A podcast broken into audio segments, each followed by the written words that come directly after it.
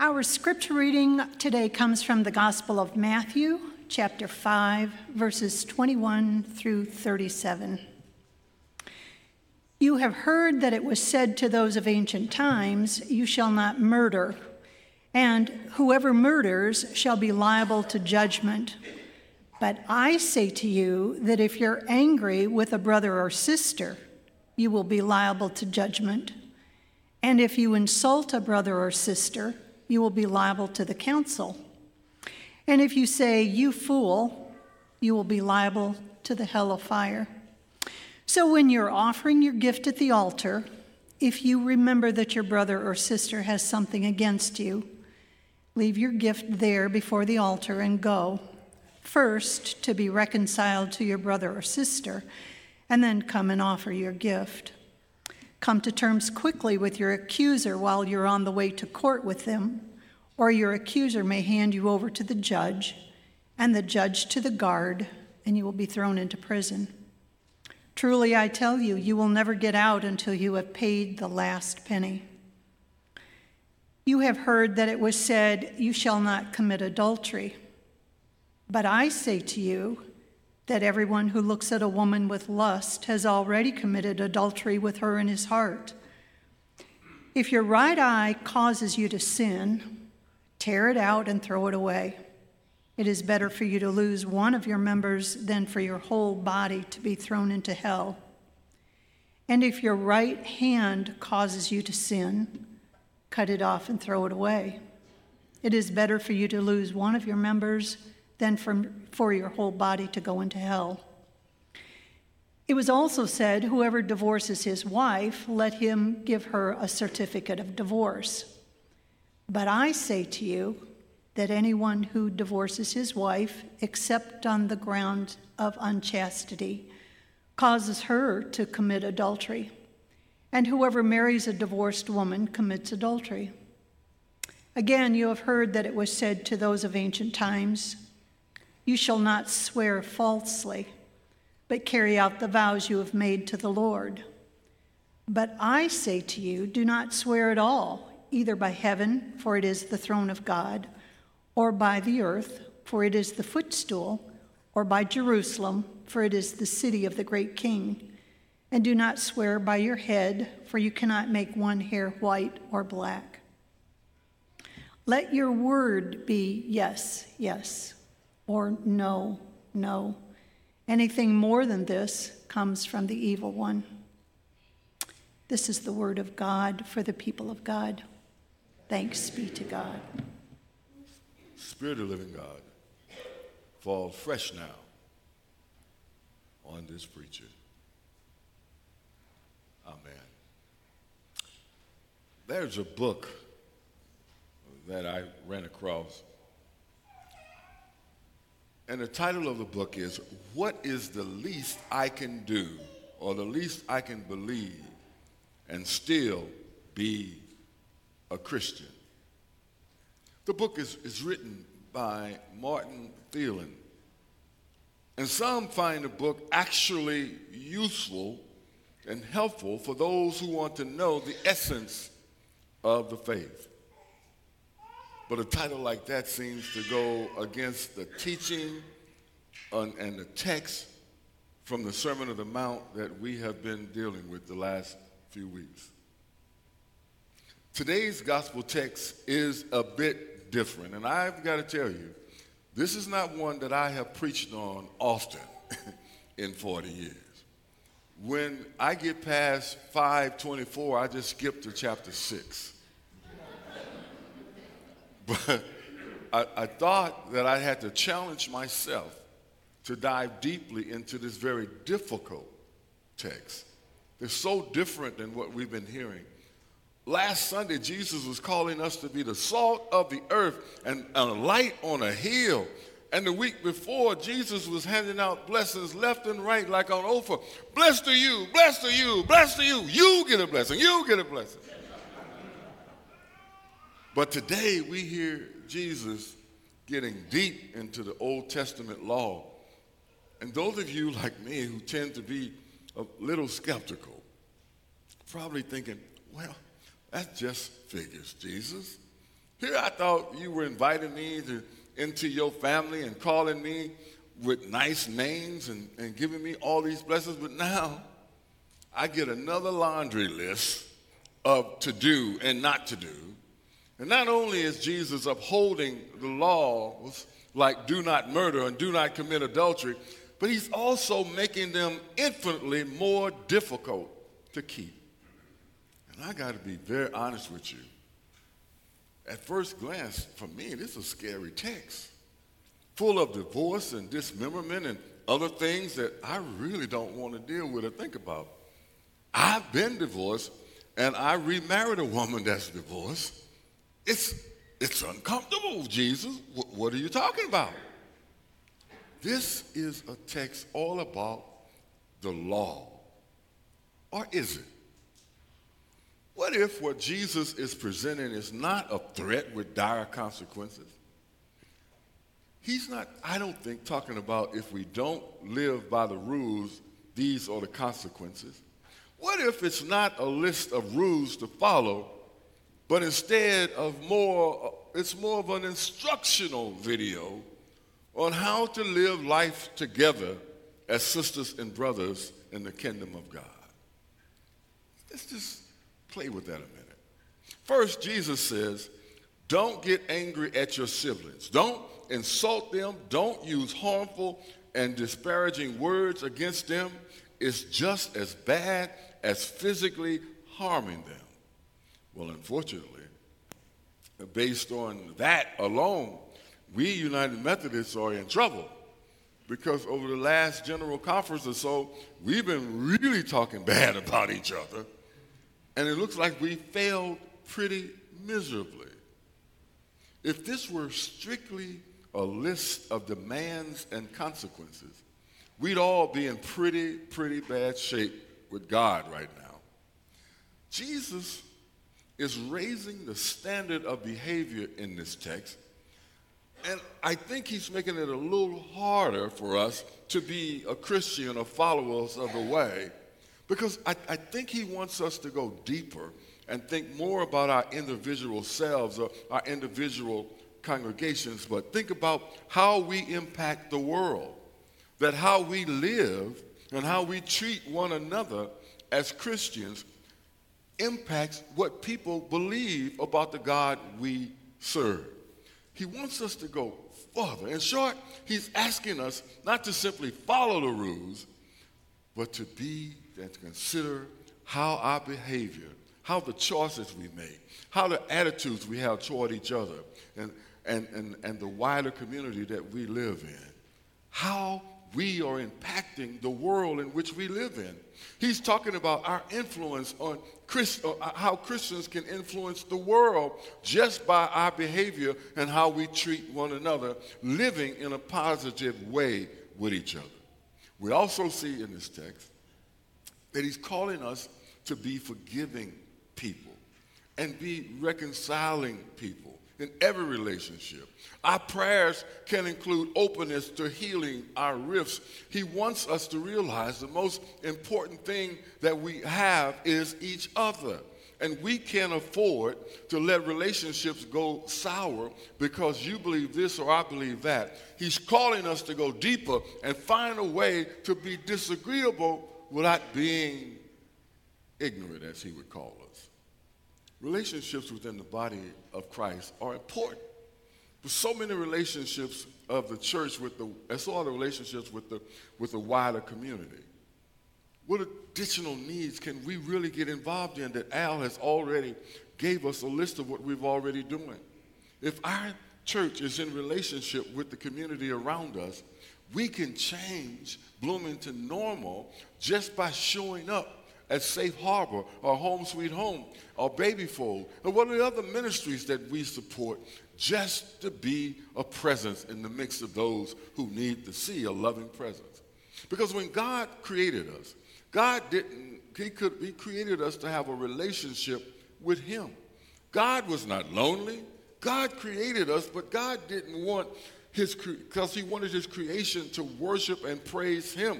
In order for us, my brothers and sisters, to do so, We must have a relationship with God, with the God who created us, which is a difficult thing to do. Jesus is pointing that out. I've said it before. God is not looking for us to be perfect or holy and religious when it comes to Him, but He does want us to be in relationship with Him. Have you ever noticed that it's a lot easier to deal with people when your relationship with them is going well? You can talk to them about anything and everything. You're not on guard when you're around them. You can hang around, hang out with them, and not worry about what they are thinking about you. You don't have to worry about avoiding them when you see them coming, but you can spend quality time with someone who's your brother and sister in the kingdom because of your relationship. Newsflash, brothers and sisters, most times we avoid talking to God because we don't believe our relationship with God is in a right place. Because sometimes we know we're not doing everything to build our relationship with God. We may have let our prayer time slip. We may not come to worship the way we should. We may not be serving and using the gifts the way we know we should. But let me hurry up and say, Jesus paid it all. I've learned, my friends, that I I, God loves me no matter what. God sent his son Jesus into this world to die on a Golgotha's cross to seal the deal between a relationship with he and I. And once I confess my love for Jesus and once I confess that he is my Lord, I can't even mess up the relationship that God has established with, between me and God through the Son, Jesus Christ. That's foolproof. Our relationship with God is all right. The challenge is us knowing that it's okay and then taking that, knowing what God thinks about us, and spreading it among our sisters and brothers. Sometimes when I know I'm not living right, I don't pray right, I don't give right, I don't love right. But God will patiently wait for us to come back to Him. Just like in that story of the prodigal son who went up to his daddy and said, When you die, you're going to give me an inheritance.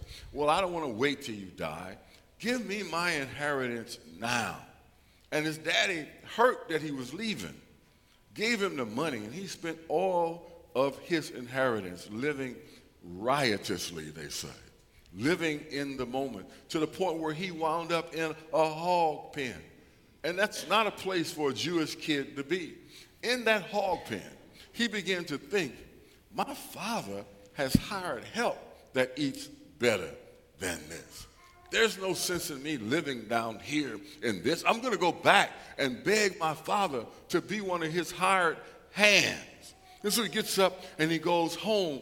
And before he can get close to the house, his father sees him. And in Jewish law, his father commits a sin because he takes off and starts running toward his son old men was forbidden to run in Jewish law, but he ran to get the son. Because that, my brothers and sisters, that parable that Jesus tells us is what God wants us to know about God.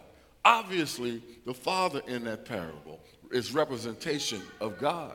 God is always ready to welcome us back, no matter how long we think we've been away from God.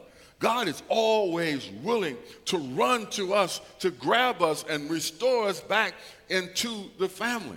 And if you keep on looking at that text, as the son and the father are healed, now the older brother, which represents the church, the older brother is now upset. He was on the inside, now he's on the outside. My brothers and sisters, that relationship between the younger brother and the older brother and the father is important and indicative of what God wants us to be as the kingdom of God. First, realize that you can't do nothing to make God stop loving and caring for you. Second of all, the relationship we have with our siblings in the kingdom is really important.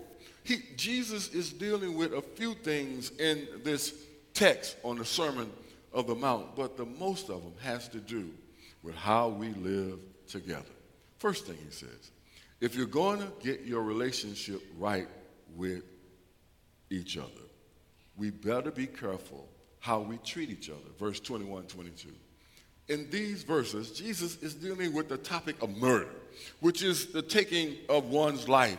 If we were to closely take inventory of this, we would come to the conclusion that we don't have the power to give life, and therefore we shouldn't take life.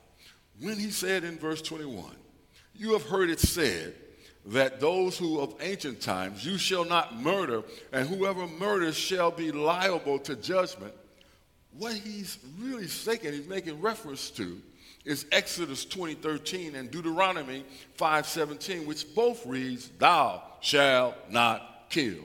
This word "kill" in this text means to murder, slay, or in other words, take another's life. And I found, my friends, that most people in the kingdom of God normally don't kill people by taking their lives. But we do have the power to kill people, to kill their goals, to kill their dreams, to kill their spiritual growth, because God has gifted every one of us.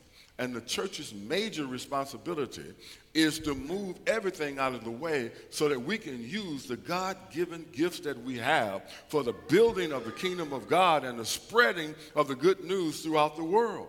Here's what I'm getting at people join a local church because that God has given them a gift. This gift that Jesus says, leave at the altar, when you read it in the Greek, it is basically saying that it's a gift from God. These people are bringing their gifts because they believe God has given this to me, and now I'm giving it back to God. And Jesus is saying, before you give that God thing back, your heart's not quite in the right place. You're doing the right thing, but your heart's not right. Go and find your sister or your brother and first make peace with them.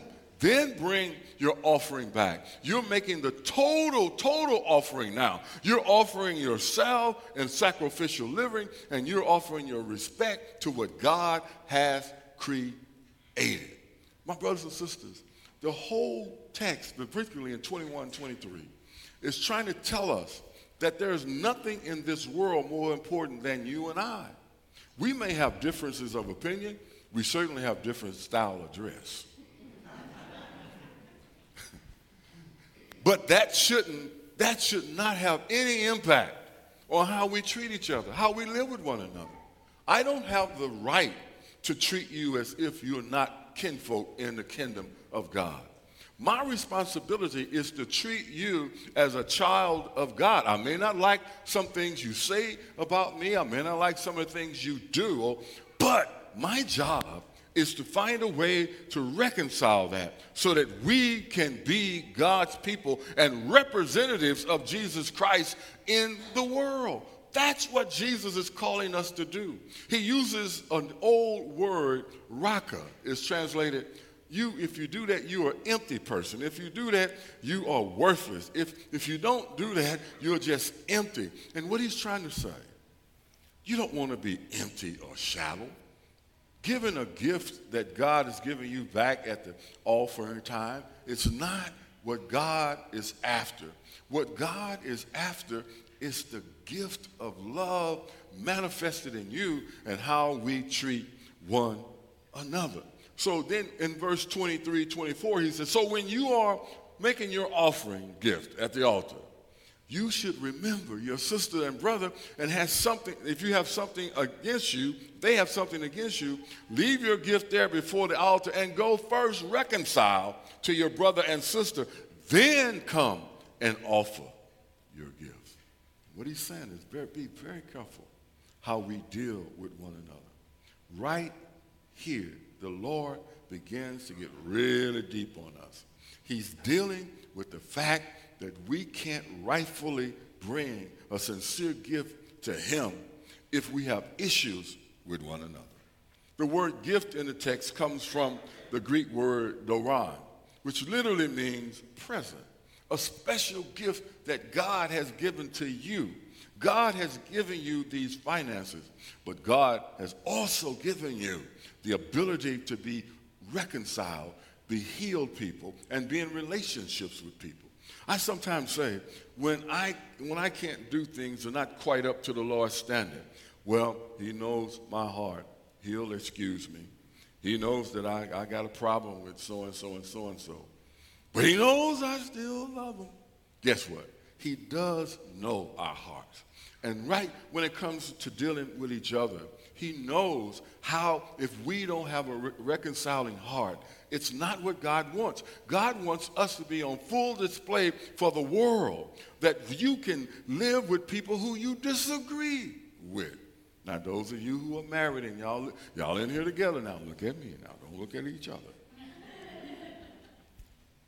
One of the things that the Lord is dealing with here is recon- that's, the whole thing is about reconciliation, reestablishing a close relationship with each other. Friends, people think that folks want to join a church because of the age of the pastor or the way the choir sings or the way the, the, the, the, the pastor speaks. But, brothers and sisters, I've discovered in 40 years, people want to join a church where they feel loved when they walk in the door when they see how we treat one another, they want to be a part of that because the world that they're coming from the outside into the church is hostile. Nobody wants to be in a place where folk are fighting. You can go home for that. Oh, no.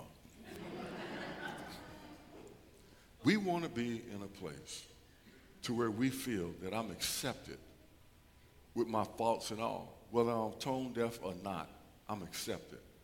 We want to be in a place where we feel like I'm cared for and I'm loved. See how they love each other? If they love each other like that, maybe they can love me. Three, bad feelings between family members hinders our worship. Worship is meaningless unless a person is in right relationship with family members in the kingdom of God. Relationships must always precede worship. That's why we should have fellowship time. That's why we have coffee and donuts in the morning, so that we can, we can be with each other and, and, and know that I'm loving being in your presence. Four, and I've got to rush on. Four, worship is time for us to reflect and examine our hearts and lives to see if there's anything wicked within me. It's essential that we search our hearts. Worship is not acceptable if I have bad feelings against my brothers and sisters in my heart. I can't worship God if I'm mad at you. The bottom line is that we cannot come into the Lord's house to worship Him in spirit and in truth if I have a lot of unresolved issues with my brother or sister. The Bible teaches us in 1 John those who say, I love God and hate brothers and sisters are liars. For those who do not love a brother and sister whom they see cannot love God whom they've not seen. It is a manifestation of our love of God. How we treat each other, how I treat you, is an outward expression of what my relationship with God is like. I love you because God loves you. I love you because God sent Jesus into the world to die for you. You were so precious that God didn't want to be God without you. So he sent his son to be a sacrifice that we would never be out of God's presence again. Who am I to treat you like you are nothing or nobody when God treats you so, so precious that God would do anything with you? Family, we've got to learn how to love one another, get along with one another. If we want to evangelize the world, the hardest thing that we could do and the easiest way to do it is how we treat one another and how we treat people in the street. Members of the kingdom have got to stop letting the devil bring up old stuff and take what we're doing as a church off the front page. What Al was talking about, the things that we're doing around town and around the world as United Methodists, that should be on the front page, not disaffiliation, not angry with one another. What should be on the front page is all the work that we're doing around the world in the name of Jesus Christ. We should have on the front page of the news that United Methodist Committee on Relief already is in relationship with Syria and Turkey, already on the ground bringing tents, bringing food, bringing blankets, bringing heat, bringing clothes. And they're doing that because your offering makes it possible. 100% of every nickel you give to UMCOR encore hits the ground. That should be on the front page. Not how we are badly treating one another, not how we're not getting along and fighting. We let the devil take the good news of Jesus Christ off of the front page of our lives and put what, put what disconjoins us on the front page. We've got to stop letting the evil one doing that. We are too important to God's mission to the world. Family. We've got to be careful how we deal with each other because how we deal with each other is what God is requesting for us. That's sacrificial living. Sacrificial living, my brothers and sisters, is taking my hand, taking your hand, and if necessary, agree to disagree, but always keep us, us walking in love, in harmony. My friends, we will change the world not by how we give, not by how we invite people into the sanctuary. We will change the world by how people see us treating one another. Do you think people want to come to Calvary if they are around Calvary members and they're saying, you know, that pastor they got, he old, he retired, and he wears stupid jackets. I don't know what's wrong with him. Nobody wants to be in a church like that. Or they come to church and they say, you know, Bob, he come to church and he, he's trying to show off by giving his money. He don't really care about Jesus. How we treat each other will evangelize the world. You don't have to go up and ask people, you got a church home? If you don't have a church home, come to Calvary. They are watching how we deal with each other. That will change lives. I want to be around people who care about each other. I want to be around people who have a goal of loving each other and loving God. I want to be around people where when I see them, I'm seeing a genuine love of Jesus Christ that can look past my faults and see my needs. Friends, we have everything we need to change the world for Jesus Christ. God gave it to us. He showed us what a relationship is all about. He sent Jesus and said, this is, this is what it means to love. This is what it means to care. And then he put us in a family called the kingdom of God, the family of Christ. This is what it means to love each other. This is what it means to support each other. This is what it means to walk hand in hand with a cancer patient.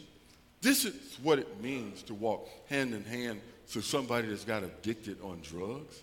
This is what it means to walk hand in hand with someone whose life has fallen in the ditches in their own hard times. We love them because God loves them. Spirit of living God, thank you so much. These texts are difficult texts, but I find them necessary for us to continue, continue, continue to examine our relationships with each other. It's so easy to change the world with a smile, with a laugh, with a hug. So easy to change the world by watching what comes out of our mouth. James said, the tongue is a difficult thing. Holy Spirit of God, descend on us continue to make us, continue to mold us, continue to shape us. In the name of the one we call the Christ. Amen.